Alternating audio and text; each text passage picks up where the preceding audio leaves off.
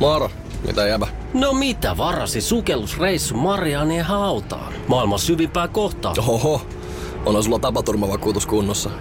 Meikäläinen ihan tässä töihin vaan menossa. No why TK? Onhan sulla työttömyysvakuutus kunnossa. Työelämähän se vasta syvältä voikin olla. Kato ansioturvan saa alle 9 eurolla kuussa. YTK Työttömyyskassa. Kaikille palkansaajille.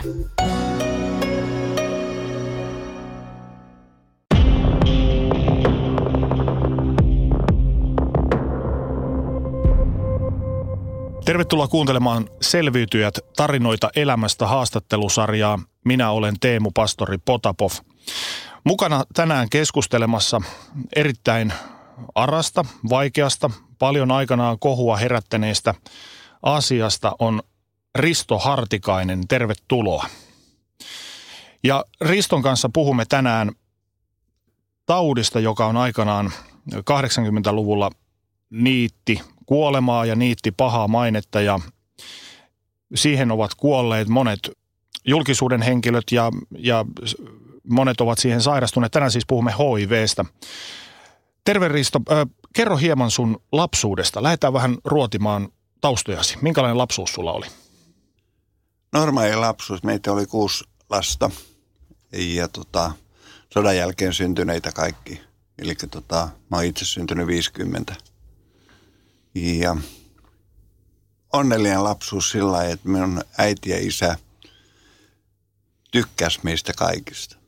Ja me saatiin sitä, mitä me haluttiin. Saatiin rakkautta, saatiin tota olla yhdessä, saatiin oppia elämää. Minkälainen poika sä olit lapsena? Olitko sä rasavilli, yksinäinen? Minkälainen? No oli varmaan semmoinen aika vilkas. Ja sitten aika varhaisessa vaiheessa huomasin, niin, että mä oon vähän poikkeava, koska tota, mun homoseksuaalisuus alkoi painaa itteeni, eikä sillä ollut siihen aikaan nimeä. Niin, sä olet 50-luvun lapsia ja 50-luvun kasvanut ja 60-luvun, jolloin homoseksuaalisuus oli vähintäänkin synti, ellei jopa pahempaa. Se oli rikollista. Niin. Ja tota, mä olin ihan täysikäisen asti rikollinen. Ja sen jälkeen sitten mä olin vielä 31-vuotiaaseen asti, mä olin tota, sairas. Ja sitten vasta jotain selko alkoi tulee siitä, että mä oon ihan normaali ihminen näköjään. Jos sä mietit aikaa taaksepäin tuonne sun lapsuuteen ja mietit sun vanhempias, niin minkälaiset tai minkälaisia sukupuolirooleja sä opit heiltä? En oikein osaa sanoa, ei, me mitään, ei meille kerrottu mitään heteronormatiivista elämää me elettiin, mutta koska siihen aikaan ei ollut homoseksuaalisuutta mitään nimeä edes, niin en mä edes tiennyt mikä mä oon, vaan, vaan koin itseni poikkeavaksi. Kuinka nuorena sä tiesit, että... Varmaan 5-6-vuotiaana. Millä tavalla se ilmeni sulle? Mä ensinnäkin mä tykkäsin hirveästi piirtää. Ja mä piirsin ihan pienestä pitäen ja aina miehiä. Ja mä en tiedä mistä syystä. Sillä ei ollut mitään nimeä, vaan piirsin miehiä. Sitten mulla oli nuorempi sisko ja silloin semmoinen nukke, niin mä aloin sitten ole vaattori sen nukelle. Mä aloin tekemään nukevaatteita sille. Millä tavalla tuo, että et tiennyt, mikä sinulla on ja piirsit vain miehiä, miten se vaikutti, miten se vaikutti sinuun? Ihmettelitkö? Tuliko ahdistusta? Va- vahvasti ahdistuin sen takia, koska siis mä tiesin, että nyt ei ole kaikki kunnossa, koska kaikki meni naimisiin. Minäkin on muistan, kun mä oon mennyt me, mun äitin kanssa naimisiin mm-hmm. sen takia, koska siis mun piti löytää siihen joku heteronormatiivinen olotila ja sitten se meidän äiti oli tietysti lähin, jonka kanssa piti mennä naimisiin. Niin koska, tämmöisen leikin kautta? Joo. joo. Mutta kun sillä ei ollut nimeä, niin se vaan tuntui sillä koska siis mä muistan, että mä olisin joskus pienenä näyttänyt niitä mun piirroksia jollekin ja sitten se oli jollain tavalla tuomittu. Ja sitten mä aloin piilottaa niitä. Että mulla oli semmoinen iso vihko, mikä oli täynnä kaiken maailman kuvia, mitä mä piirsin, mutta se oli semmoinen salainen vihko, jonka mä aina piilotin.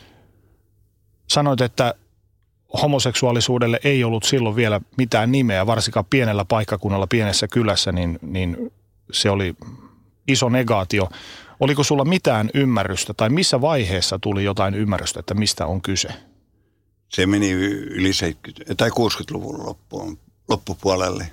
silloin kun mä olin jo työelämässä ja sitä tota, kävin Tukholmassa. Se oli se, joka avasi sitä silmä tai jaa. Mitä siellä tapahtui? No siellä oli miehiä, jotka tykkäs miehistä.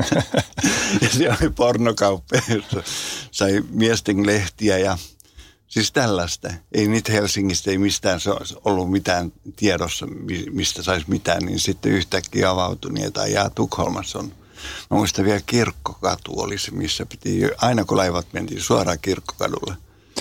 Ja tässä kohtaa, kun tajusit, että mistä on kyse ja minkälainen olet, minkälainen huomio se oli nuorelle miehelle? Se oli pelottava, koska siis alkoi tulee tieto siitä myöskin, että se ei ole sallittu. Ei ole olemassa semmoista syytä, että joku ihminen käyttäytyisi sillä tavalla, että se on täysin feikki.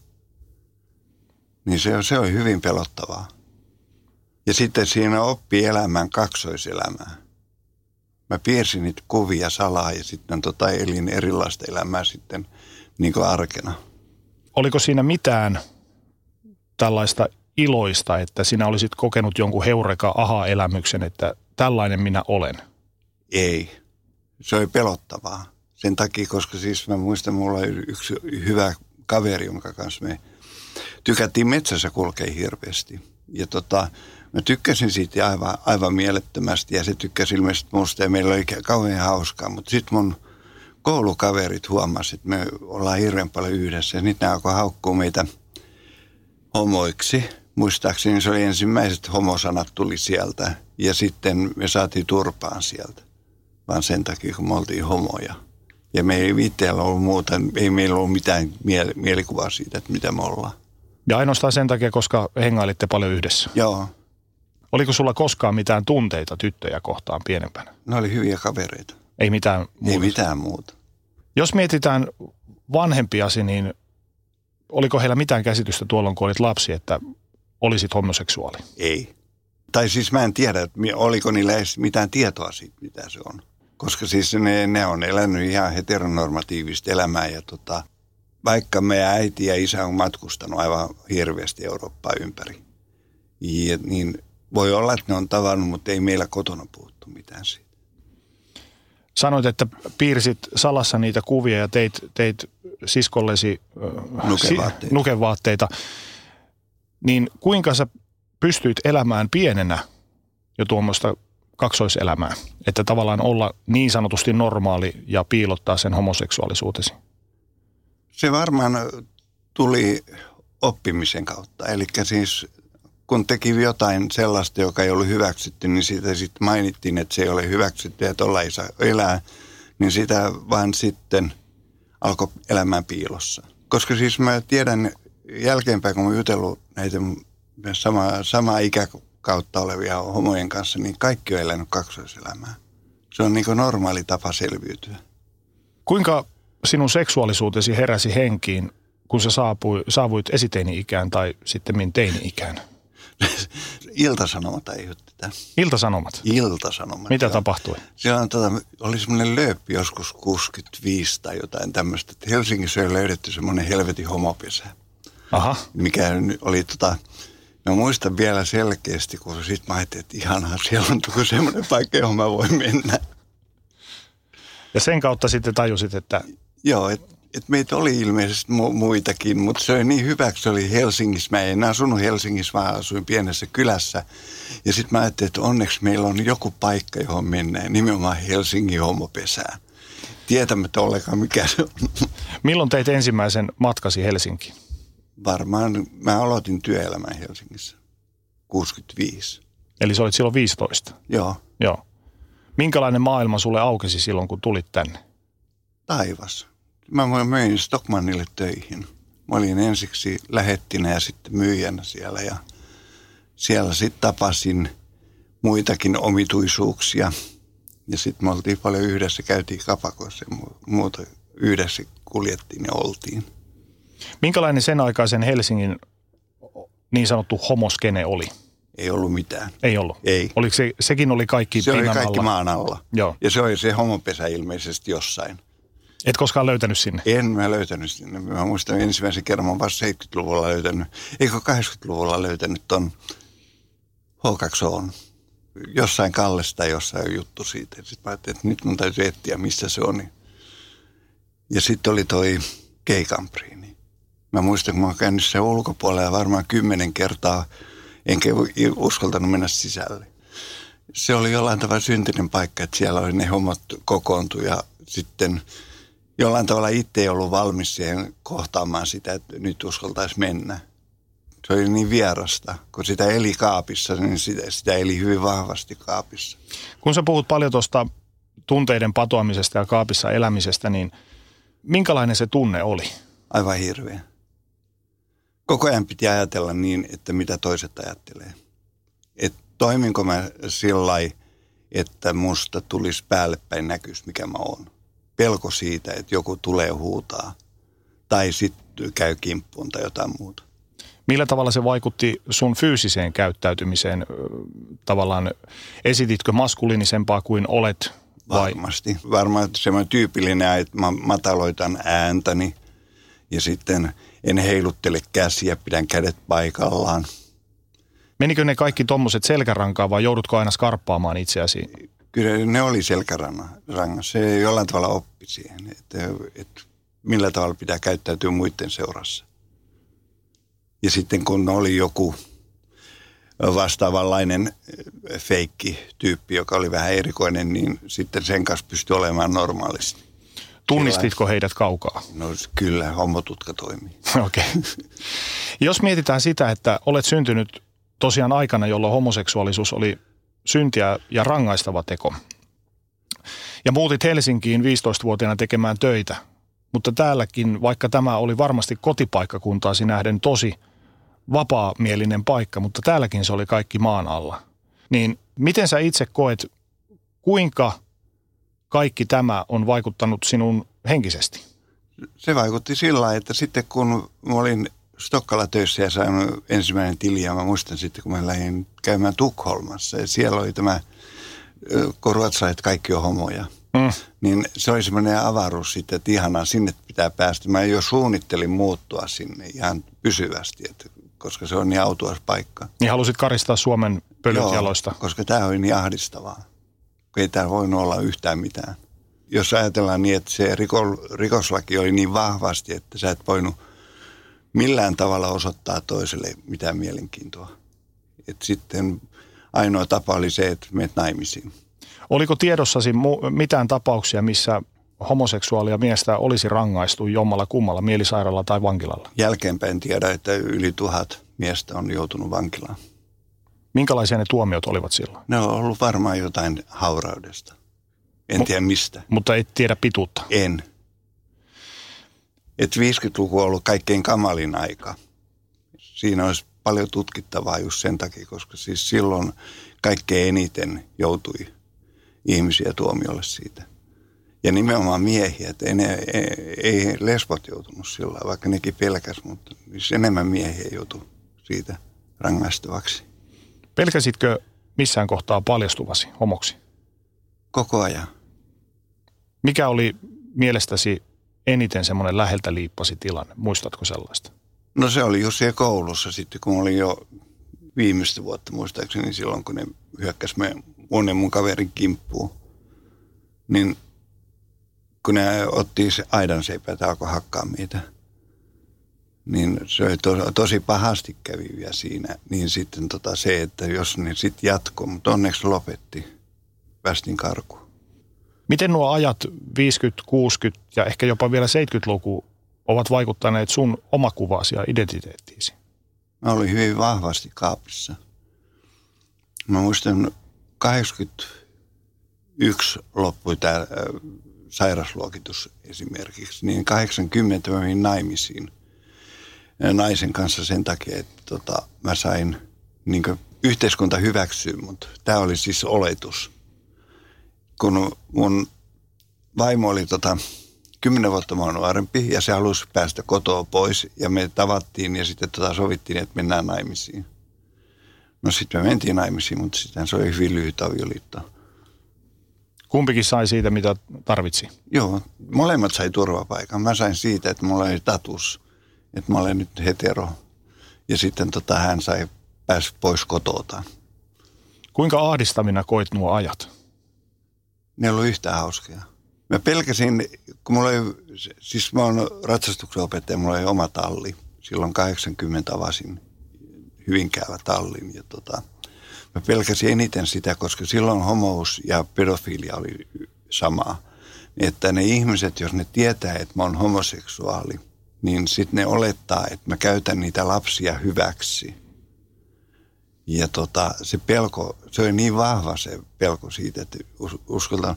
Esimerkiksi mä kävin ulkomailla ja muualla homostelemassa, mutta en Hyvinkäällä, en siis siellä lähi, lähiseudulla. Et mä en uskalla kapakkaankaan mennä sen takia, että tota, ei vaan kukaan, jos jotain hölmöä tekee, niin sitten yhtäkkiä joku sit saakin vihjen siitä. Se olisi ollut julkinen lynkkaaminen. No varmasti.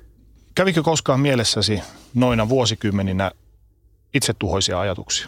Kyllä, hyvin vahvasti. Siis ei sillä ollut, siis siinä ei ollut mitään järkeä, koska siis se tuntui niin, että elämällä ei ollut mitään tarkoitusta. Ja ainoa oli se, että tota, sitten kun meni naimisiin, oli hienot kirkkohäät ja kaikki oli siinä, niin sillä hetkellä tuntui niin, että, että nyt mut on hyväksytty tähän yhteiskuntaan. Ja mun vaimokin heti aika nopeasti selvisi, mikä mä oon. Mutta sitten kun alettiin tekemään avioeroa, niin siinä kävikin näin, että siihen aikaan ei ollutkaan ihan helppo erota. Siinä oli koeaika. Ja sitten piti olla syyllinen. Ei sitä voinut hakea vaan toispuolisesti. Piti hakea syyllinen, niin se mun vaimo oli niin fiksu ja sanoi, että hän menee hakemaan siihen koulukaverinsa mukaan oikeuteen todistamaan. että hän ei halua sitä, että sitten muut sen takia, että jo, että homo se on ja se akkakin jätti. Mm. Siis mieluummin näin, että se otti syyn itsellensä siitä, että tota, saatiin se avioero aikaiseksi. Jos sä mietit Hyvinkäätä, missä sanoit, että asuit ja mietit sitten Helsinkiä, niin kuinka vapaamielinen Helsinki tuohon aikaan oli sitten todellisuudessa? Olihan, olihan se hirveän vapaamielinen, paljon vapaamielisempi kuin Hyvinkää. Hyvinkäällä oli kerran kuussa amikolupi. Se oli homojen tämmöinen silloin 80-luvulla semmoinen kokoontumispaikka siinä linja-autoaseman yläkerrassa. Sinne ei monta kertaa teki mieli lähteä, mutta ei uskaltanut. Mm. Sen takia, koska ikinä tiennyt, kuka joku näkee, että mä menen ovesta sisään.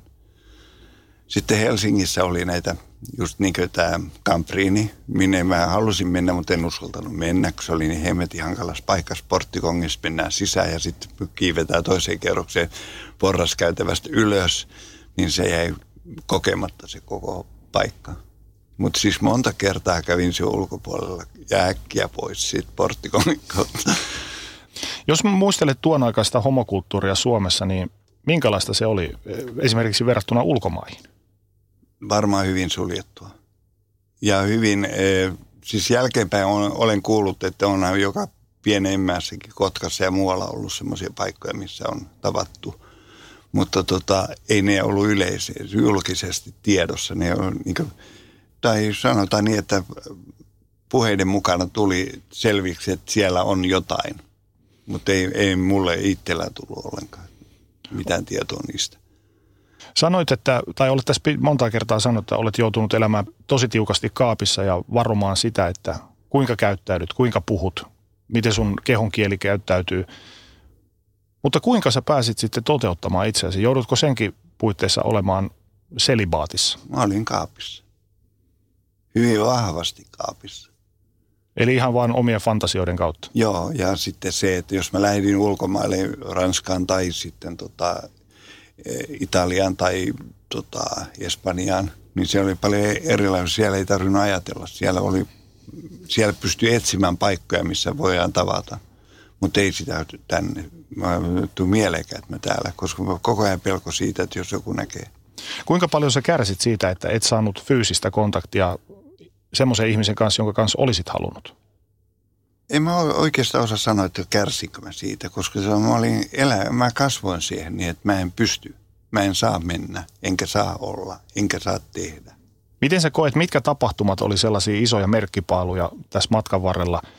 Semmoisia merkkipaaluja, jotka kertoi homoyhteisölle, että ollaan menossa parempaan suuntaan. Joo, kun sitä tuli, niin se, se alkoi auttaa siinä – varmasti selviytymään sillä, että, meitä on olemassa Ja sitten vähitellen yhä enemmän ja enemmän sitten, kun laki ja muut alkoi muuttumaan niin hyväksyvämmäksi, niin sitten, ja sitten vielä kävi se, että kun mä rakastuin, kun mä olin löytänyt se H2O, niin siellä oli sitten yksi mies, joka oli aivan siis unelmien täyttymys. Voi aina sanota niin, että maailma muuttuu vaaleanpunaiseksi, mulla muuttui. Se oli aivan siis mahtava tunne, kun ihminen rakastuu. Palataan vähän ajassa taaksepäin. Sä sivusit jo hieman tota, naimisiin menoa. Sä pelkäsit sitä paljastumista jopa niin paljon, että menit naimisiin. Miten kaikki kävi?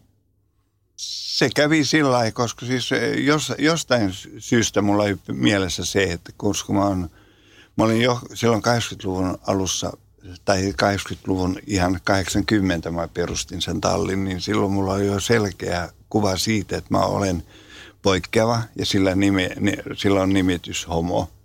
Ja sitten kun se homoseksuaalisuus ja pedofilia kulki käsi kädessä, niin mun piti niinku suojata sitä omaa yritystoimintaa sillä, että tota mun täytyy löytää jostain joku. Ja sitten tuli tämä mun vaimo, joka sitten halusi päästä kotota pois, niin se oli hyvin nopeasti. Me mentiin hyvin nopeasti naimisiin. Oliko hän yksi sun asiakkaita vai missä tapauksessa? Oli joo. joo.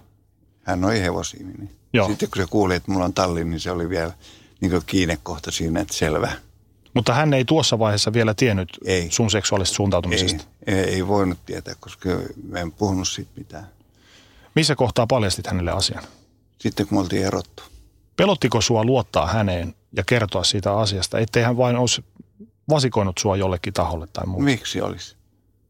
Se pääsi kotontaan pois ja, tota, ja tota, mä sain sen suojamuurin siitä. Teillä oli kirkkohäät ja kaikkea. Joo. Niin mitä mielessäsi pyöri silloin, kun valmistauduit häihin? Mä ajattelin, että nyt mennään naimisiin sitten. Mutta koko ajan mielessä muuten oli semmoinen hyvin tärkeä asia, että lapsia ei hommata. Koska mä olin niin, niin poikkeava niin, ja siellä oli jo nimitys sille homo ja homolla ei ollut lapsia. Kerroit jo, että toi eroaminen oli tosi vaikea ja, tai tavallaan haastava prosessi. Ja noihin aikoihin erominen ei ollut helppo temppu ei yhtä lailla toisin kuin tänä päivänä. Tänä päivänä on helppo erota. Ja siinä mun mielestä se hölmöntä oli se, että siinä piti olla syy. Se, se ei riittänyt vaan niin, että me ei tulla toimeen keskenämme. Syy piti olla aina. Eroamiselle piti löytyä joku syy, joka oikeudessa sitten todistetaan ja näytetään toteen, että nyt on jo jompikumpi pettänyt toista. Tosiaan mä luin erään haastattelun sinusta, missä sanottiin, että entisen vaimoni ystävä todisti oikeudessa vaimoni pettäneen minua. Kyllä. Miltä tuntui tollaisen syyn keksiminen? Se vaan oli sillä helpotus, koska mulle jäi talli ja mulle jäi ne oppilaat. Niin se, se oli paljon parempi olla, niin kuin me itse juteltiin sitten tuosta siinä, siinä vaiheessa, kun haettiin sitä syytä, niin et, tota, se on paljon parempi, että sitten kyllä, tai hyvinkääläiset kaikki ajattelee niin, että, että se akkakin petti sitä ja nyt se jäi yksin. Tavallaan saisit säälipisteitä. Lisäpisteet. Voi onnetonta. Jos mietitään sun ystäväpiiriä tuolloin pari kolmekymppisenä, minkälainen se oli? Se oli enemmän miehiä, enemmän poikia oikeastaan. Että, Heteroja, homoja?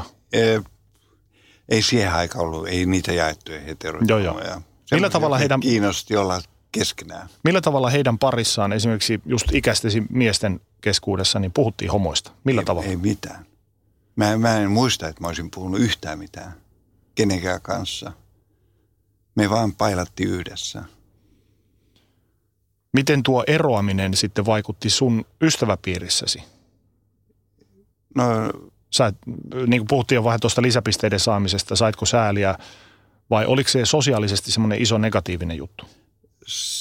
Ei se ollut mikään negatiivinen juttu. Se oli oikeastaan positiivinen juttu siinä mielessä, että ne säälipisteet toi sitten lähemmäs varmasti mun näitä ystäviäni, että, että tota, samalla lailla pailattiin, samalla lailla matkusteltiin. Joo, ja sitten tota, siinä kävi vielä niin, että sitten mun yksi pariskunta, jonka kanssa oltiin hyvä, hyvää pataa, niin sitten tota, mä olin vielä sen lapsen kummiksi pääsin ja mutta sitten kun mä tulin kaapista ulos, niin sen jälkeen kummius loppui siihen paikkaan. Eli se kuitenkin sitten tuli vastaan tämä, että ei ole hyväksytty. Luuletko, että lähipiirissäsi oli muita samankaltaisia kohtaloita kokeneita miehiä kuin sinulla? Varmasti. Mutta niitä ei nyt Siitä ei näkynyt. puhuttu. Ei niitä näkynyt. Kaikki eli piilossa. Mä muistan, kun meillä oli tota, tai siis tallilla kävi yksi mies, joka oli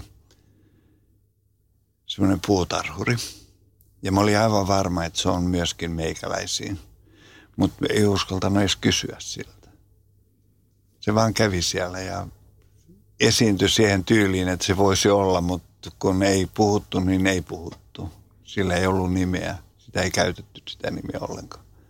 Et hirveän paljon e- elettiin kaapissa ja sitä kaksoiselämää. Millä tavalla sun rakkaus- ja suhdeelämässä kehittyi sitten avioliiton jälkeen? Joskus 80-luvun puolivälin jälkeen mä päätin, niin, että mä nyt... Mä kävin silloin jo paljon ulkomailla ja aina joka paikassa etin niitä homopaikkoja. Et, et siellä oli niin paljon helpompaa mennä etsi, etsiä niitä paikkoja sitten, kun sai vihjeet, kävi siellä ja pailas siellä. Ja, mutta tota, niitä su, suhdetta ei uskaltanut solmia ollenkaan.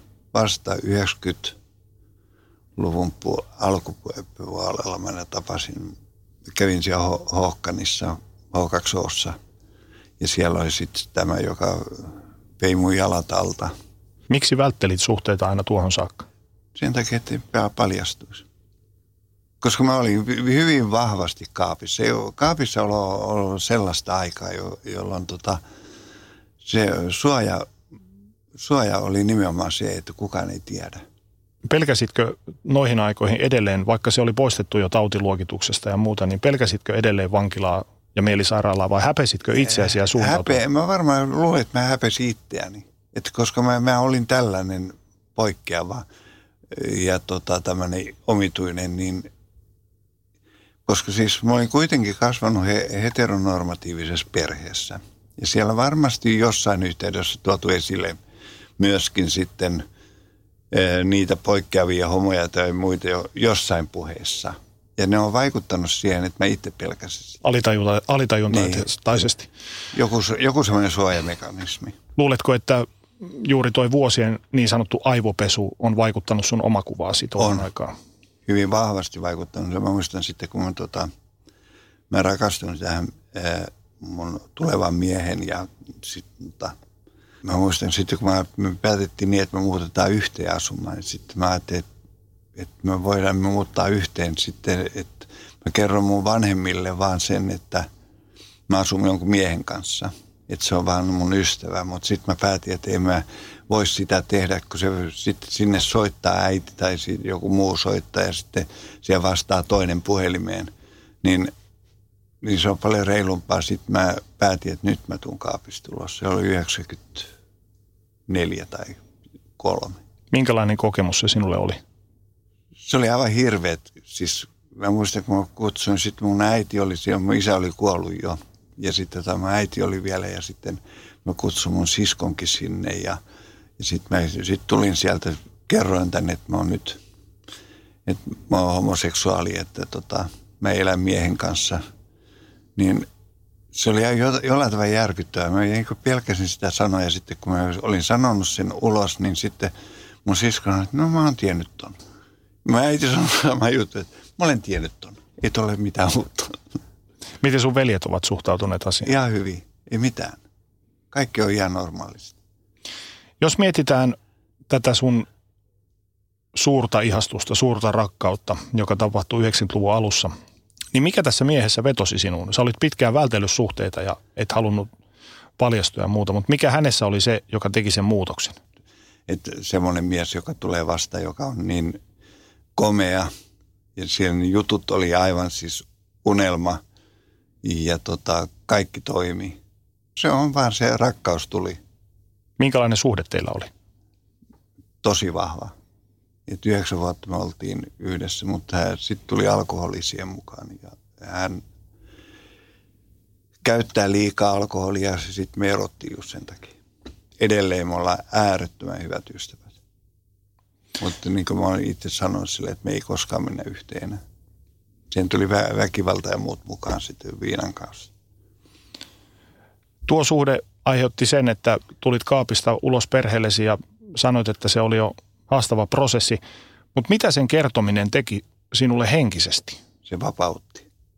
Mä muistan, kun kä- käveltiin mun eksän kanssa tuolla Mannerheimin tietä. Sitten meillä oli pari muuta homoa mukana. Sitten me käveltiin ja me käveltiin käsi kädessä ja pussattiin siinä keskellä Mannerheimin tietä, niin nämä homot kaikki siitä sanoivat, että älkää nyt hullut tehkö, että kaikki katsoo te, meitä. Mä, mun mielestä se on vaan hyvä asia, että ne katsoo. Että se antoi semmoista rohkeutta elää. Kun oli jo kerran tullut kaapistulos, niin ei ollut mitään pelkoa siitä, että tota, jos ei joku hyväksy, niin ei hyväksy. Keille muille henkilöille kerroit seksuaalisesti suuntaan vai piditkö sen vain perhepiirin tietoa? hyvin pienelle äh, populalle. Ihan pieni ryhmä vaan tiesi se, että mitä me ollaan. Ja se oli tietoinen valinta. Se oli ihan tietoinen valita.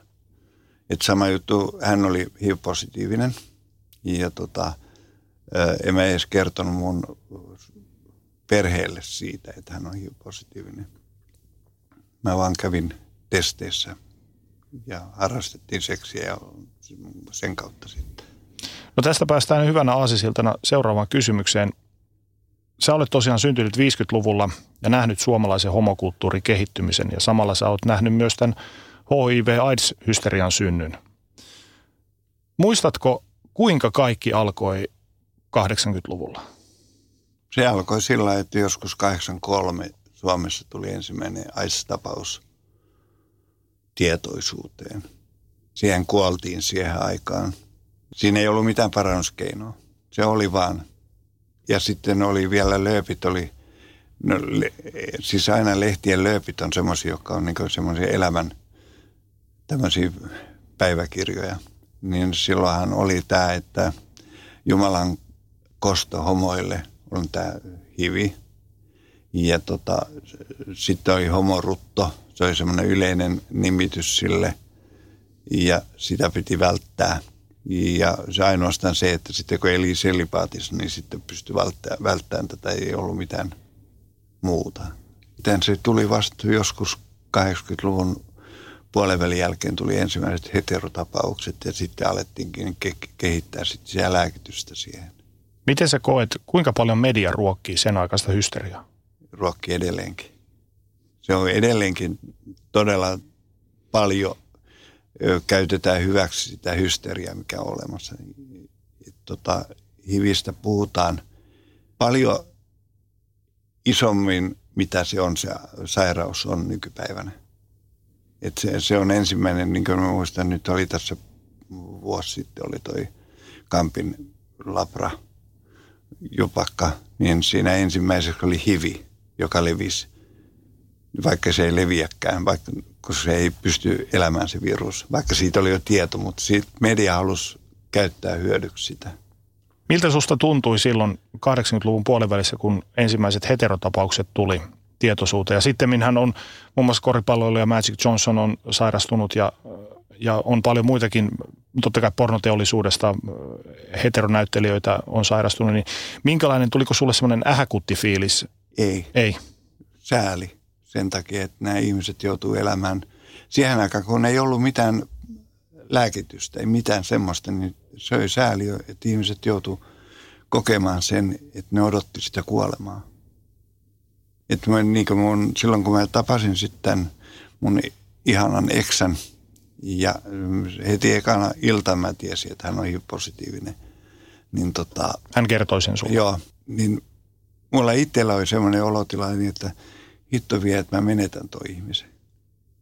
Et ensiksi mä olin löytänyt suuren rakkauden ja sitten mä menetän sen vaan sen takia, kun ei ollut lääkkeitä. Mä muistan nähneeni jokin aika sitten, olisiko ollut ennen joulua tai viime syksynä jonkun elokuvan Yleltä, mikä keskittyy juuri New Yorkissa ensimmäisiin tapauksiin. Siinä oli Julia Roberts muistaakseni yhtenä pääosana, näytteli Joo. tosi tapahtumiin perustuva elokuva, missä hän näytteli lääkäriä, joka yritti selvittää syytä ja mistä kaikki on alkanut, miten lääkkeet ja parannus löytyisi tähän. Niin katsoin sitä, sitä Ja mietin, että se on ollut silloin 80-luvun alussa aika kovaa myllekkää ja hirveää hysteriaa. Hysteria, kun siitä ei ollut mitään tietoa. Et se, Ihmiset kuolivat käsiin. Joo, ja se, se yhtäkkiä muuttui epidemiaksi sillä että ihmisiä kuoli vain yhtäkkiä, ne sai sen homoruton ja sitten yhtäkkiä ne vaan kuoli pois. Ja se saattoi toiset mennä ihan, sanotaan muutamassa kuukaudessa, kuoli pois ja toisella kesti pidempään. Ja se on ollut varmasti hirvittävää aikaa siihen aikaan, kun ei ollut edes tietoa, mistä se tuli.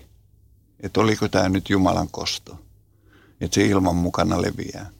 Mutta kun ei ollut mitään tietoa.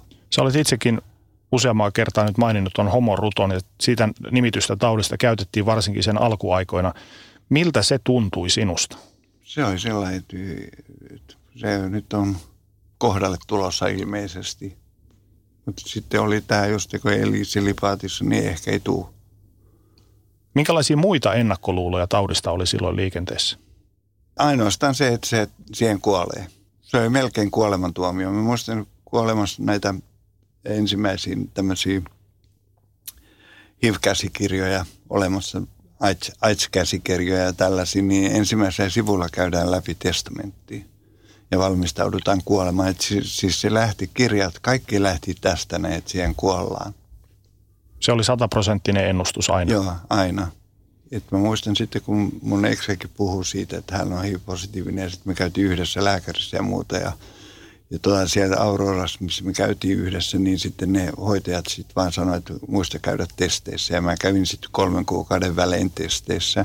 Ja se oli aina tota, tai negatiivinen vielä alkuaikoina ja sitten sit yhtäkkiä se vaan tuli positiivinen näyte. Mutta se oli jo tiedossa siihen aikaan ja silloinkaan ei ollut vielä lääkkeitä. Homoilla oli muutenkin vaikea olla ja elää, niin kuinka paljon HIV- ja AIDS-tapaukset ja niistä uutisoiminen vaikeutti teidän elämäänne? No varmasti. Siis mä katsoin tuon Tomo Finland-elokuvan. Siinähän on just Amerikassa to, toi Touko Laaksonen siinä aikaa, kun se AIDS tuli, niin kuvien piirtäminenkin loppui. Et silloin ne ensiksi oli hyvin haluttuja kuvia ja sitten yhtäkkiä se tuli se AIDS-vaihe sinne mukaan, jolloin enää mennytkään kaupaksi ne kuvat. Mitä tuo taudin räjähtävä ja yhtäkkinen leviäminen teki sun mielestä homoyhteisölle Suomessa ja maailmalla? Hitsasiko se homoja yhteen vai eriyttikö? Ei, eriytti. Edelleenkin tänä päivänäkin se on yksi semmoinen asia, että homoyhteisö on semmoinen, joka kaikkein kriittisemmin suhtautuu HIV-positiivisuuteen. Että se on jättänyt jäljet. Tänäkin päivänä? Kyllä.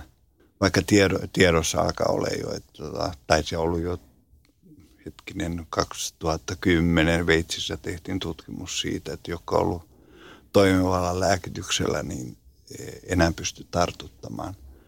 Ja sen jälkeen on tutkittu ja tutkittu, vaikka tiedon eteenpäin vieminen on todella hankalaa, kun ihmisillä on oma käsitys siitä. Kuinka paljon itse jännitit vuosien varrella sitä, sairastutko vai etkö? En mä jännittänyt sitä, koska mä oon rakastunut. Mä oletin niin, että mä sairastun kumminkin jossain vaiheessa. Ja koska tota, mun eksä oli HIV-positiivinen ja tota, ei ollut lääkkeitä, niin jonain päivänä varmasti tuun saamaan sen myöskin itselleni, mutta se, että sitten me kuollaan yhdessä. Oli semmoinen, Oliko semmoinen romantisoitu kuva? Kyllä, hyvin vahvasti romantisoitu kuva, että sitten me kuollaan käsi kädessä. Mutta ei käynytkään näin. Mistä, miltä susta tuntui silloin, vai ajattelitko edes sitä, että tämä on, tämä on tavallaan semmoista venäläistä rulettia, mitä mä pelaan tässä? En en edes ajatellut sitä, koska siis se rakkaus... Se voitti kaiken. Voitti kaiken. Koska mä en ollut siihen mennessä vielä tavannut sellaista miestä, joka vie jalat alta. Ja nyt mulla oli mies, joka vie jalat alta. Niin se muutti sen kai, koko kuvan siitä. Olet kertonut, että olet elänyt tiukasti kaapissa ja et ole harrastanut seksiä, olet elänyt selipaatissa ja noin poispäin, mutta oliko vuosien varrella, olitko sairastanut mitään muita sukupuolitauteja ennen kuin kuulit en. saaneesi hivin? En. Se hivi on ainoa, joka tuli. Ja sekin tuli siis hymyssä suin, niin kuin mä aina sanon, niin että mä oon saanut hivin hymyssä suin sen takia, että mä oon ollut onnellinen. Ja se on ollut tietoinen riskinotto. Kävit tarkastuksissa kolmen kuukauden välein, kunnes sait kuulla sairastuneesi niin mitkä olivat ne ensimmäiset ajatuksesi, kun kuulit sitä? Me asuttiin Kontulassa ja se tota, mä kävin Kontulan terveyskeskuksella aina tota, testeissä ja sitten tota, mä muistan sitten, kun se oli joulukuussa itsenäispäivän jälkeen, kun mulla tuli semmoinen ihmeflunssa. Ja tota mun eksä sanoi, että nyt käy testeissä, että toi ei nyt ole ihan normaali flunssaa. No mä kävin testeissä ja sitten mä soitin vähän ennen joulua sinne terveyskeskukseen. Ja tätähän ei olisi pitänyt edes terveyskeskuksen missään labraseessa kertoa puhelimessa, mutta mulle sanottiin näin, että joo, sun testitulos on tullut, olet positiivinen, painu Auroraan. Se oli siis se ainoa hoitoohje. Mutta koska mä olin silloin käynyt mun eksän kanssa jo Aurorassa monta kertaa, niin mulla oli niin selkeä kuva siitä, että mikä, mikä se on. Että mulle se ei ollut mitään ihmeellistä. Mä vaan totesin, että aha, nyt se on tullut. Se ei ollut sinulle maailmanloppu? Ei. Nyt mä pääsin toteuttamaan sitä, että me kuollaan yhdessä. Että mä jäin leskeksi. Kuinka paljon, vai tuliko ollenkaan, minkälaisia itsesyytöksiä? Ei. Ei, enkä edes syyllistänyt häntä, koska se oli mun valinta. Se oli tietoinen valinta? Se oli tietoinen valinta. Ja tota, siinä onni, onni kävi siinä mielessä, että seuraavana vuonna oli lääkkeet. Ja koska mä olin sitten jo siellä Aurorassakin tiedossa niin, että mun puoliso on HIV-positiivinen, niin ne aloitti lääkityksen mulle saman tien. Millä tavalla teihin suhtauduttiin Aurorassa ja muuten niin kuin lääkintähenkilökunnan puolelta? Aurorassa oli hirveän helppo. Siihen aikaan hoidettiin kaikki taudit siellä. Että jos tuli flunssa, se Auroraan. Jos oli jotain muuta häikkää, niin se meni Auroraan. Siellä hoidettiin. Se ei joutunut käymään terveyskeskuksissa. Mutta lääkintähenkilökunta suhtautuu asiallisesti. Loistavasti. Ja, joo. Siellä oli niin opittu siihen, että tämä on semmoinen tauti, joka pitää hoitaa. Millä tavalla kumppanisi kanssa jaoitte teidän tuntemuksia siitä, että olette molemmat nyt sitten HIV-positiivisia? Hitsasiko se teitä yhteen sitten millään tasolla? Kyllä se aluksi hitsasi hyvin vahvasti. Että me käytiin sitten kansainvälisissä konferensseissa yhdessä kuulemassa, missä mennään ja miten mennään. Meitä on ihan äärettömän vähän Suomessa, että tota, niin se on pakko olla niin itse hyvin vahvasti mukana siitä tiedossa, että missä mennään. Että tota, niin kuin lääkärit nykyisin on sanonut, että me ollaan kaikkein parhaimpia asiantuntijoita itsellemme. Että nekään ei tiedä, mitä on. Vuosi sen jälkeen, kun sairastuit, lääkkeet tulivat sitten Suomeen, niin minkälainen fiilis oli tietää se, että nyt tähän on olemassa lääkitys? Ei ollut tietoa. Tuli yhdistelmälääkitys, semmoinen kolmen lääkkeen yhdistelmä, ja se, sitä alettiin ei ole olemassa siis sillä lailla, että olisi niin etukäteen tiedossa, että ne toimii. Vaan me ihmiset oltiin koekkaja. niin, ja suoraan siitä, että koska ei ollut mitään muuta mahdollisuutta kuin lähteä vaan, että THL antoi luvan siihen, niin että nyt saa koe käyttää suoraan. Ja sitten kun alkoi toimia, niin ensimmäiseksi muistaakseni sain viisi vuotta jatkoaikaa, kun ne huomasivat, että virukset alkoi menee mittaamattomaksi. Miltä se tuntui saada jatkoaikaa elämään? Mm, viisi vuotta, se on hirveän pitkä aika sitten se jatkuu ja jatkuu ja jatkuu. Ja nyt viimeisen tietoa on siitä, että, että eliniä odote on oikeastaan parempi kuin normaali vanhuksella. Sen takia, koska me, kukaan vanhus ei pääse puolen vuoden välein lääkärin katsottaa, että missä mennään. Ja HIV-positiiviset käy. Ja sinun tartunnasta on kulunut 22 20, vuotta. Joo. Ja 22 vuotta olet saanut elää tasapainosta elämää. Kyllä onnellista hyvää elämää. Millä tavalla tauti on vaikuttanut sinuun fyysisesti? Onko se millään tavalla vaikuttanut? Ei. Mä sanon niin, että, että jos nyky, ny, nyt joutuisin tekemään valinnan, että otanko mä hivin tai diabeteksen, mä ottaisin hivin. Sen takia, että se on sata kertaa helpompi hoitaa. Sitten kun sait tartunnan, sä puhuit jonkin verran julkisestikin ihan aika nopeastikin sen jälkeen asiasta. Tota, tai kuinka paljon puhut julkisesti? Mä puhuin siitä, silloin oli tota semmoinen cruiseri. Se on semmoinen sättisivut homoille. Ja tota, mä ajattelin, kun Ruotsissa oli sillä että siellähän on pakko ilmoittaa, jos on HIV-positiivinen. Ne joutuu siellä ilmoittamaan sitten myöskin jäsenet siitä, että on HIV-positiivisia. Mä ajattelin, että nyt tämä voisi olla Suomessakin hyvä asia, että mä ilmoitan sinne sitten, että mä oon HIV-positiivinen niin sitten ensimmäisen viikon aikana mut tapettiin varmaan joka päivä. Ja ne uhkaukset oli aivan hirveät. Että mulle ei ole annettu minkäänlaista elämänarvoa. Niin sitten mä päätin, että mä lähden ulos sieltä. Että mä, mun ei tarvitse katsoa sitä, että mitä siellä on. Eli siis sait tappouhkauksia ö, omalta yhteisöltäsi? Joo, kyllä. Siis se on jollain tavalla sillä niin, että, että koska niillä ihmisillä ei ole tietoa siitä, missä mennään. Kun tieto on ollut jollain tavalla kiven takana löytää oikeat tietoa.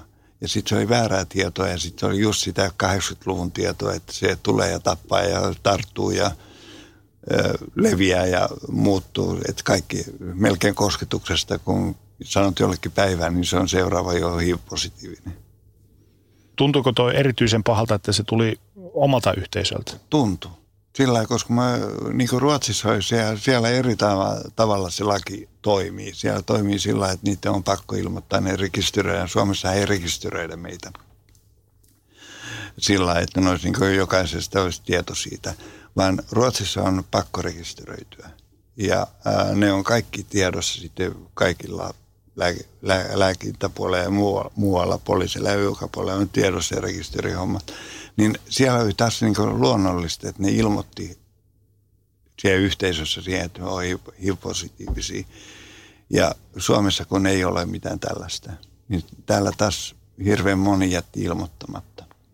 Ja se taas vaarantaa sitten muiden terveyden. Silloin joo. Silloin ö, vielä oli semmoinen käytäntö niin, että me suojeltiin muita. Kun jos oli HIV-positiivinen, niin silloin oli pakko suojella muita. Ja sitten joskus 2010 muistaakseni, kun tuli tämä veitsiläinen tutkimus siitä, että HIV ei, lääkityksellä oleva HIV ei tartu, niin sen jälkeen sitten alettiin, otettiin uusi kanta niin, että me aletaan suojella itteemme. Kuinka sä pääsit yli noista kaikista tappouhkauksista? Kyllä ne pitkään eli päässä. Että se niin meni uudestaan. Uudestaan meni hyvin vahvasti sinne HIV-kaappiin. Että mä olin päässyt jo homokaapista ulos, mutta sitten mulla oli se HIV-kaappi olemassa, että jota ei puhuttu kellekään, koska ei tiedetty, että miten ihmiset suhtautuu siihen. Uskoitko, että joku voisi oikeasti tehdä jotain vai piditkö sä niitä pelkkinä puheina? Ei, kyllä mä luulin, että se, se on- voi olla aivan siis todellista pelkoa. Mä muistan joskus 2000-luvun alkupuolella me oltiin Eksän kanssa Peeniksestä tulos ulos. 200 tultiin ulos, niin sitten semmoinen nuorisolauma, niitä oli 5-6 ö, poikaa, jotka, joilla ei kaljapullot kädessä, ne iski katuun ne kaljapullot rikki. Ja sitten hyökkäsi meidän kimppuun ja me lähdettiin karkuun. Olivatko he siis samaa yhteisöä? Ei ollut. Ei, ihan ne oli ulkopuolisia. jotain nuorisolauma, joka oli vaan ryyppäämässä ottamassa uutta vuotta vastaan.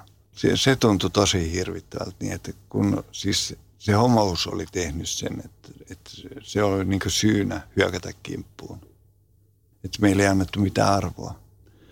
Sitten tota, kävi vielä silloin 20 2000-luvun alkupuolella myöskin se, että mä olin Itäkeskuksessa jostain syystä. Jouduin menemään poliisilaitokselle. Joku juttu oli semmoinen, jossa jo- jouduttiin sitten käymään läpi sitä, että kun me oltiin homoja, niin tota, me oltiin tehty valitus siitä, että meitä haukutaan homoiksi. Oliko se meidän talossa, taloyhtiöstä, jossa haukuttiin homoiksi. Ja sitten tehtiin valitus poliiseille, niin se poliisi katsoi mua- mua suoraan silmiin ja sanoi niin, että no, mitä väli sillä on, homoko homo. Se tuntui pahalta myöskin, niin että, että, että ei ollut mitään niin suojaa sitten, tämä on sel, selvä. Mutta nyt, nythän se on muuttunut. Kun kuulit, että sairastu, tai olet sairastunut, niin kuinka paljon hait ja kuinka paljon sait vertaistukea tilanteeseen? Paljon. Hyvin paljon. Varsinkin silloin, kun tilanne oli vielä arka, kosketusarka. Kyllä, sen, sen takia, että ensinnäkin mun eksen kanssa käytiin ää, AIDS-tukikeskuksessa ja sitten tota, positiivisessa ryssä. Ää, ja se vertaistuki oli sieltä. Kohdattiin muita, joilla oli sama ongelma.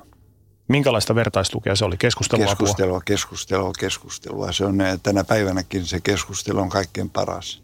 Mihin sun mielestä, tai mitkä semmoiset tavallaan aiheet ja kipupisteet ovat tärkeimpiä, mihin, mistä pitää jutella? lääkkeet. Ja silloin alkuaikoina, kun lääkkeet tuli, niin tota, oli hyvin vahva epäilys siitä, että ne haittavaikutukset on hirveän suuret. Mitä siinä oli? No siellä oli, aluksi oli sellaisia lääkkeitä, että kaksi tuntia piti olla syömättä, sitten syödä lääkkeet. Kaksi tuntia sen jälkeen piti syödä vastaan. Eli neljä tuntia meni siinä yhden tabletin ottamisessa. Sitten se yksi tabletti piti ottaa sillä että oli syönyt justiinsa. Että se päivä piti laittaa sellainen järjestyksen, että milloin ottaa mitäkin tabletin, että pystyy olemaan sen kanssa. Ja sitten oli, mikä itteni on huvittanut niin, että moni ei tajukaan sitä, että Helsingin keskustan kaikki ravintoloiden vessat piti merkata ylös, missä on lähin vessa, niin pääsee. Eli toisin sanoen se vaikutti aineenvaihduntaan ja kyllä, kaikkeen tämmöiseen. Kyllä, joo. ja se oli se vessakierros. Se aina ties, missä menee, että missä on lähivessa, jos tulee hätä. Kuinka hyvä tukiverkosto sulla oli noihin aikoihin ympärilläsi? No positiiviset ryn kautta e, ja HIV-tukikeskuksen kautta hyvin vahva. Et siellä, siellä justin sitten tapas muita, joilla oli sama va- vamma, sama sairaus, niin tota, niiden kautta alettiin muodostaa semmoista tukirenkiä. Missä kohtaa kerroit taudista lähiomaisillesi? Ja aika pian sen jälkeen, koska tota, siihen aikaan ei ollut vielä myöskään mitään tietoa. Mä muistan, kun mun veli, veli sitten oli, kun mä kerroin mun äitille, että mä oon nyt hyvin positiivinen, niin, tota, niin mun veli ilmoitti mun äitille näin, että sitten kun Risto tulee kylään, niin sille vaan kertakäyttöastiat. Tieto oli just tätä laatu, että kaikki pitää polttaa, kaikki pitää hävittää, mitään ei voi tehdä. Mä äiti oli taas sitä mieltä, että, että mitä tossa, että, että ei aina ainakaan mitään paperimukeja hommaa sitä varten, että tullaan kylään. Tieto oli todella tätä, tätä luokkaa. Että kun ei tiedetty ollenkaan, millä tavalla se edes tarttuu. Kävikö sulla missään vaiheessa mielessä hyvästien jättäminen? Ei. 87 mä oon saanut aivoverenvuodon. Ja tota, se on lopettanut mun tämmöisen kuoleman ettimisen, koska tota, mä selvisin siitä. Sitten tota, mä oon saanut yhden kerran, mä oon syöpä hommattu ja mä oon selvinnyt siitä. Nyt tuli tämä hivi ja se, siitäkin mä olen selvinnyt, niin mä periaatteessa on sitä mieltä, että sinä hetkenä, kun mä oon syntynyt tähän maailmaan, niin mä oon saanut lahjaksi elämänpituuden. Ja mikään ei kaada sitä. Jos mietitään hiviä ja se, siihen sairastumista, niin kuinka paljon se muutti sun, sun elämää ylipäätään? Se muutti hyvin paljon. Sen takia, että sitten kun tuli nämä yhdistelmälääkkeet, niin siihen piti sitoutua – koska ei ollut mitään järkeä siinä, että tota, ottaa vain silloin tällöin lääkkeet, vaan se piti sitoutua siihen, että ne pitää ottaa päivittäin säännöllisesti ja käydä testeissä. Koko ajan katsotaan, missä mennään. Aluksi kolmen kuukauden välein käydään testejä, testaamassa sitä, että miten lääkkeet toimii ja millä tavalla. Ja nykyisin vielä lääkärit etukäteen tietää, että missä mennään ja millä, mitä sivuvaikutuksia saattaisi olla – Miten tämmöinen normaali kanssakäyminen, seksi ja muut tällaiset, kuinka se muutti niitä? No aluksi selipaatti oli hyvin vahvasti. Ja sitten kaksista, kun me oltiin Eksän kanssa, niin sitten me tietysti harrastettiin seksiä, mutta se oli, tota, se oli vain kahden keskeistä. Vajaa kymmenen vuotta sitten, kun alkoi tulee tieto siitä, että kun on toimivalla lääkityksellä, niin HIV ei tartu, niin se on muuttanut täysin niin, että... Tai vapautti. Vapautti toisaalta olen erittäin haluttu seksikumppani sen takia, koska mulla tutkitaan kaikki muukki seksitaudit. Ja kun on lääkityksellä, niin ei ole mitään pelkoa saada sitä edes. Sä olit 46-vuotias vuonna 1997, kun sait kuulla sairastuneesi, niin ennen kuin sä sait lääkkeet, niin millä tavalla se tauti ilmeni sinussa? Ei millään tavalla.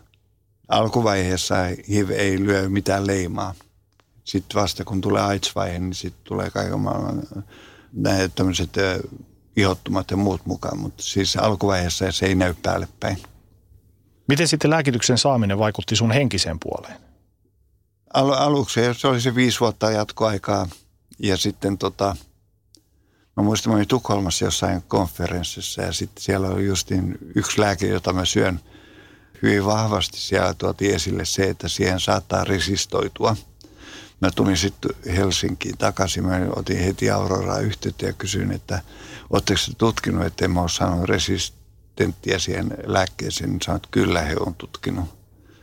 Että tota, on katsonut, ei ole mitään pelkoa siitä. Et tällaisia pelkoja oli sitten vaan, että jos ei toimikaan.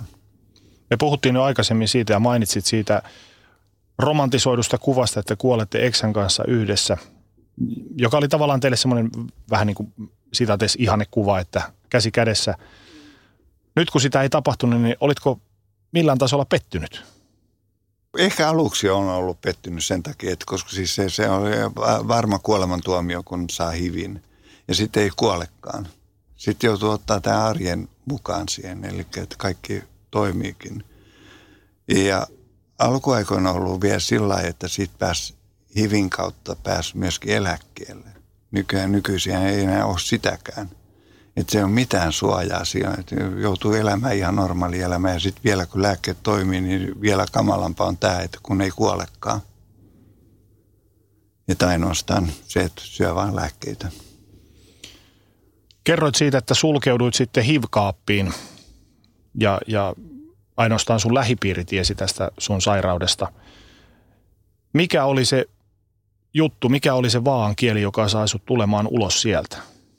2010 Sini Pasanen, joka on meidän tota, positiiviset ryn toiminnanjohtaja, niin kysyi multa, että, että kun tarvittiin johonkin lehteen joku juttu siitä, että se on kasvoilla ja nimellä, olisinko mä valmis, koska siis mä en ollut sen silloin enää seurustellut tai elänyt kenenkään kanssa, niin mulla ei ollut perhettä, mä olin yksi eläjä. Ja tota, että olisi hyvä, jos saataisiin kasvot mukaan siihen hommaan. Ja tota, mä sitten juttelin mun siskon kanssa ja veljen kanssa siitä, että mitä mieltä ne on. Että jos käy näin, se oli joku ET-lehti tai Suomen Kuvalehti tai joku, joka teki jutun siitä. Ja tota, niin sanoin niin, että se on sun asia muista. Se ihan vaan, että jos haluat tulla, niin kerro vaan kaikille. Että jos siitä on hyötyä jollekin. Sitten mä tulin siitä. Jännittikö tästä kaapista ulos astuminen? Todella jännitti. Sulla oli kuitenkin niitä tappouhkauksia takana ja muuta. Oli, oli. Siis mm. tämä oli tapahtunut siis kymmenen vuotta aikaisemmin mm. nämä tappouhkaukset. Niin tota, noin niin vahvasti vielä mielessä. Siitä. Ne kuitenkin eli edelleen. Eli, eli päässä. Ja sillä että sitten kun lehdessä on kuvan kanssa, nimen kanssa, asuinpaikan kanssa, mitä tapahtuu, niin tota, sitten yllätyksessä huomasin niin, että ei tapahtunut yhtään mitään. Päinvastoin hyvin positiivisesti otettu vastaan. Yhtä ainutta tappouhkausta ei ole tullut vaan ne on kaikki ollut mukana siinä, että ihanaa, että sä oot uskaltanut tulla esiin ja antanut kasvot sille. Oletko koskaan kokenut tämmöisen HIV-positiivisten airueena olemisen raskaaksi rooliksi? En, kun mä itse olen sitä mieltä niin, että on olemassa paljon HIV-positiivisia, jotka ei pysty ikinä tulee kaapista ulos. Mutta niille pitää on hyvin tärkeää tietää se, että tämän kanssa tulee toimeen, tämän kanssa pystyy elämään. Se voi antaa niille semmoista uutta elämän äh, lankaa, elämän suolaa siihen eteenpäin. Nyt sinä olet kaikin puolin avoimesti liikenteessä sekä seksuaalisen suuntautumisesi että tautusi kanssa, niin millä tavalla se on vaikuttanut sun kokonaiselämään? Mun ei tarvitse enää ajatella sitä, että mitä muut ajattelee. Nyt mun täytyy ajatella vain sitä, että mitä mä ajattelen itse. Et tota, vielä sitten kun on tullut tätä ikää tarpeeksi, niin että tota, on jo eläkkeellä. Ja sitten tota, nyt mä oon myöskin Setan kautta tuossa sateenkaarisenioreissa mukana ää, ja sitten yhdenvertainen vanhuusprojektissa mukana kouluttajana. Niin käydään kertomassa, mitä, minkälaista on sitten olla ensinnäkin homo ja vanha ja sitten vielä, että on HIV-positiivinen ja vanha. Jos mietitään elämänlaatuasi tänä päivänä, minkälainen se on? No loistava. Mä tykkään itse niin, että mä elän nyt täyttä elämää. Mä oon just sitä, mitä mä haluan. Ja mun ei tarvitse yhtään ajatella sitä, että mitä muuta ajattelee. Että jos joku ei hyväksy sitä, että tota, mä olen tällainen, niin toisaalta eihän mä tarvitse semmoisia ystäviä. Ja monethan meistä elävät elämänsä, vaikka he saattavat sanoa niin, että en välitä muiden mielipiteistä mitään. Kyllä se vaikuttaa varmasti muiden mielipiteeseen, mutta se ei enää vaikuta niin pahalta, miltä se aikaisemmin. Mä voin olla, että jos joku mulle sanoo niin, että ai sä oot hivikkäinen ja homo, niin mä voin ohittaa se vaan, että no entäs sitten. Hmm. Mutta olin sanomassa sitä, että monet meistä sanovat niin, että ne ei vaikuta, mutta ne va- kuitenkin vaikuttavat. Että tosi harva pystyy olemaan juuri sellainen kuin hän oikeasti on. Tarkoitan tällä sitä, että monille se ulkopuolinen paine on tosi kova kantaa. Sulla ei sitä nähtävästi enää ole. Ei ole enää. Et mä oon päässyt siitä yli ja mun ei tarvitse kantaa siitä sen takia, koska mun läheiset tietää, mikä mä oon ja minkälainen mä oon ja millä tavalla elän. Niin, ja se ainoa, mitä mä pyrin kunnioittamaan siitä, että mä elän just semmoista elämää kuin mä haluan. No, sarjan nimi on Selviytyjä tarinoita elämästä. Jos mietitään sinun selviytymistäsi, niin mitkä ovat olleet ne tärkeimmät avaintekijät tässä, että me istutaan tässä nyt kasvotusta ja jutellaan? Varmaan yksi, yksi semmoinen tärkeä vaihe on ollut se, että kun mä oon tullut homokaapista ulos. Koska se avasi ovia eri tavalla. Ja tota, se, että mä oon löytänyt sit elämälle niin tarkoituksen. Sitten kun mä oon tullut hivkaapista ulos, niin se on avannut vielä enemmän ovia. Mä pystyn jo kertomaan siitä, että missä mä oon ja mitä mä teen. Se on hyvin tärkeää myöskin pystyä kertoa ihmisiä, jotka ei tiedä mitään, niin että missä mennään. Niin, mistä asioista sä olet joutunut luopumaan en mistään. Mä oon saanut paljon enemmän kuin luopunut. Sen takia, koska ei, ei ole mitään semmoista syytä, mistä mä olisin joutunut luopumaan. Tämän takia, että mä oon tullut, että mä oon homoseksuaali tai sitten, että mä oon tullut hivkaapista ulos. Ei ole mitään semmoista. Ne on antanut enemmän. Ne on antanut enemmän. Ne on antanut mulle sitä elämäiloa, sitä olemisen vapautta. Jos mietitään hiviä tautina – niin varmaan tänäänkin joku kuulee sairastuneensa. Ja Kyllä. ensi viikolla. Ja se on monille on tosi, tosi iso paikka. Kaikilla ei välttämättä ole, oli sitten homoseksuaali tai heteroseksuaali, ei ole ehkä hyvää tukiverkostoa tai hyvää keskusteluapua tai muuta. Mutta minkälaisia ohjeita, neuvoja sä antaisit tämmöiselle ihmiselle, jotka joutuu kohtaamaan tämmöisen elämänmullista, elämänmullistavan käännekohtaan? No nythän on esimerkiksi tulossa ää, kotitestit. Ja tota, mä toivon, että ne kotitestit on sillä lailla, kun niitä haetaan apteekista, että sieltä tulee neuvot siitä, että jos sä oot HIV-positiivinen, mihin sä otat yhteyttä, millä tavalla sä saat yhteyttä, että et jää yksin. Ää, nyt on pikatestejä olemassa ympäri maata, eri kaupungeissa. Helsingissäkin on Hillpointilla ja sitten on positiiviset ryllä ja joka puolella on näitä pikatestejä, jotka tehdään minuutissa testituloksia ja kaikki tehdään anonyymisti. Eli senään ei ole mitään semmoista syytä jättää hakematta apua.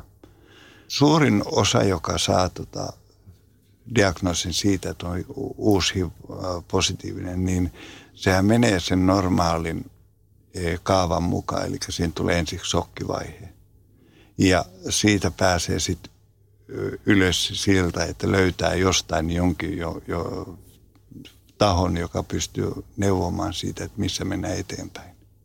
Ja se sokkivaihe on varmaan joka ikisellä vastassa siinä vaiheessa, kun tietää siitä, että saa jotain sellaista tautia, joka on – josta on itsellään ihan väärä kuva, niin kuin nykyisin vielä on hirveän paljon väärä kuva hivistä, että se on jotain muuta, mitä se on. Et kun mä olin tuolla Eestissä ja siellä juttelin paikallisten kanssa, niin siellä oli kuva siitä, että HIV liikkuu ainoastaan huumeiden kautta. Et mä, niin kuin mä nauroin niille, sanoin suoraan päin näkö, että, tota, että meillä Suomessa saadaan yleensä seksin kautta. Huumeiden kautta enää saa, kun meillä vaihdetaan neuloja. Ja tämä pitää paikkansa. Suomessa on siis 2000-luvun, silloin kun kaatui tämä suonen sisäisten huumeiden kautta alkoi tulee hirveästi uusia tapauksia, niin THL päättikin yhtäkkiä, että tehdään tämä neulanvaihto-ohjelma ja se on loistava sen takia, että se suojaa niitä. Ainakin siinä mielessä, että saa puhtaat välineet. Ei se suojaa, ei se ole yhtään lisännyt. Niin siellä aikaa mä muistan, kun vielä silloinkin pelättiin sitä, että sitten huumeiden käyttö lisääntyi, mutta ei se lisäänny. Ei sitä ihmiset käytä yhtään sen enempää niitä huumeita. Tai ainoastaan puhtaat välineet, jolloin estetään ensinnäkin hivin leviäminen ja myöskin samalla nyt auttaa siinä, että hepatiitti ei leviä, mikä on paljon suurempi riski, joku C-hepatiitti. Jos mietitään, Risto, sun tulevaisuutta, sä olet nyt 67. Joo. Millä mielin muuten sä odotat tulevia päiviä, tulevia viikkoja, kuukausia, vuosia? Hyvällä mielellä. Sen takia, että tota, elämässä ei mitään muuta kuin ihania asioita. Mä en ole vielä yhtään negatiivista asiaa kohdannut ja mä toivon, että, että mä itse olen valmis ottamaan vastaan myöskin ne, jos joku asia on negatiivinen, että mä pystyn taistelemaan itteni sillä että mun ei tarvitse välittää siitä. Että nythän on tietysti tämä, mikä on hyvin tärkeä, on tämä ikääntymisen mukana tuleva tämä palveluiden saaminen. Että millä tavalla kohdataan vähemmistön kuuluvat. Ja se on nyt tosiaan setan kautta ollaan saatu nyt viety sitä, että onko nyt 1500 ammattilaista koulutettu jo tähän kohtaamaan. Se on sulle nyt se sydämen asia tällä on, hetkellä. On, tällä hetkellä. Kiitos Risto, kaikkea hyvää sulle tulevaisuuteen. Kiitos. Moro, mitä jäbä? No mitä varasi sukellusreissu Marianien hautaan? Maailman syvimpää kohtaa. Oho, on sulla tapaturmavakuutus kunnossa. Meikäläinen ihan tässä töihin vaan menossa. No YTK, onhan sulla työttömyysvakuutus kunnossa. Työelämähän se vasta syvältä voikin olla. Kato ansioturvan saa alle 9 eurolla kuussa. YTK Työttömyyskassa. Kaikille palkansaajille. Aamiaine. Bonkis. Tankki täyteen. Bonkis. Laittautumas. Bonkis. Ensitreffit. Bonkis. Pussailu. Bonkis. Säästöpäätös. Bonkis. Pumpi päälle. Bonkis. Arki pyörii. S-pankis. Ota säästäjä kätevästi käyttöön S-mobiilissa. Ohjaa ostoksista kertynyt bonus tai vaikka euro jokaisesta korttiostoksesta suoraan rahastoon. S-pankki. Enemmän kuin täyden palvelun pankki.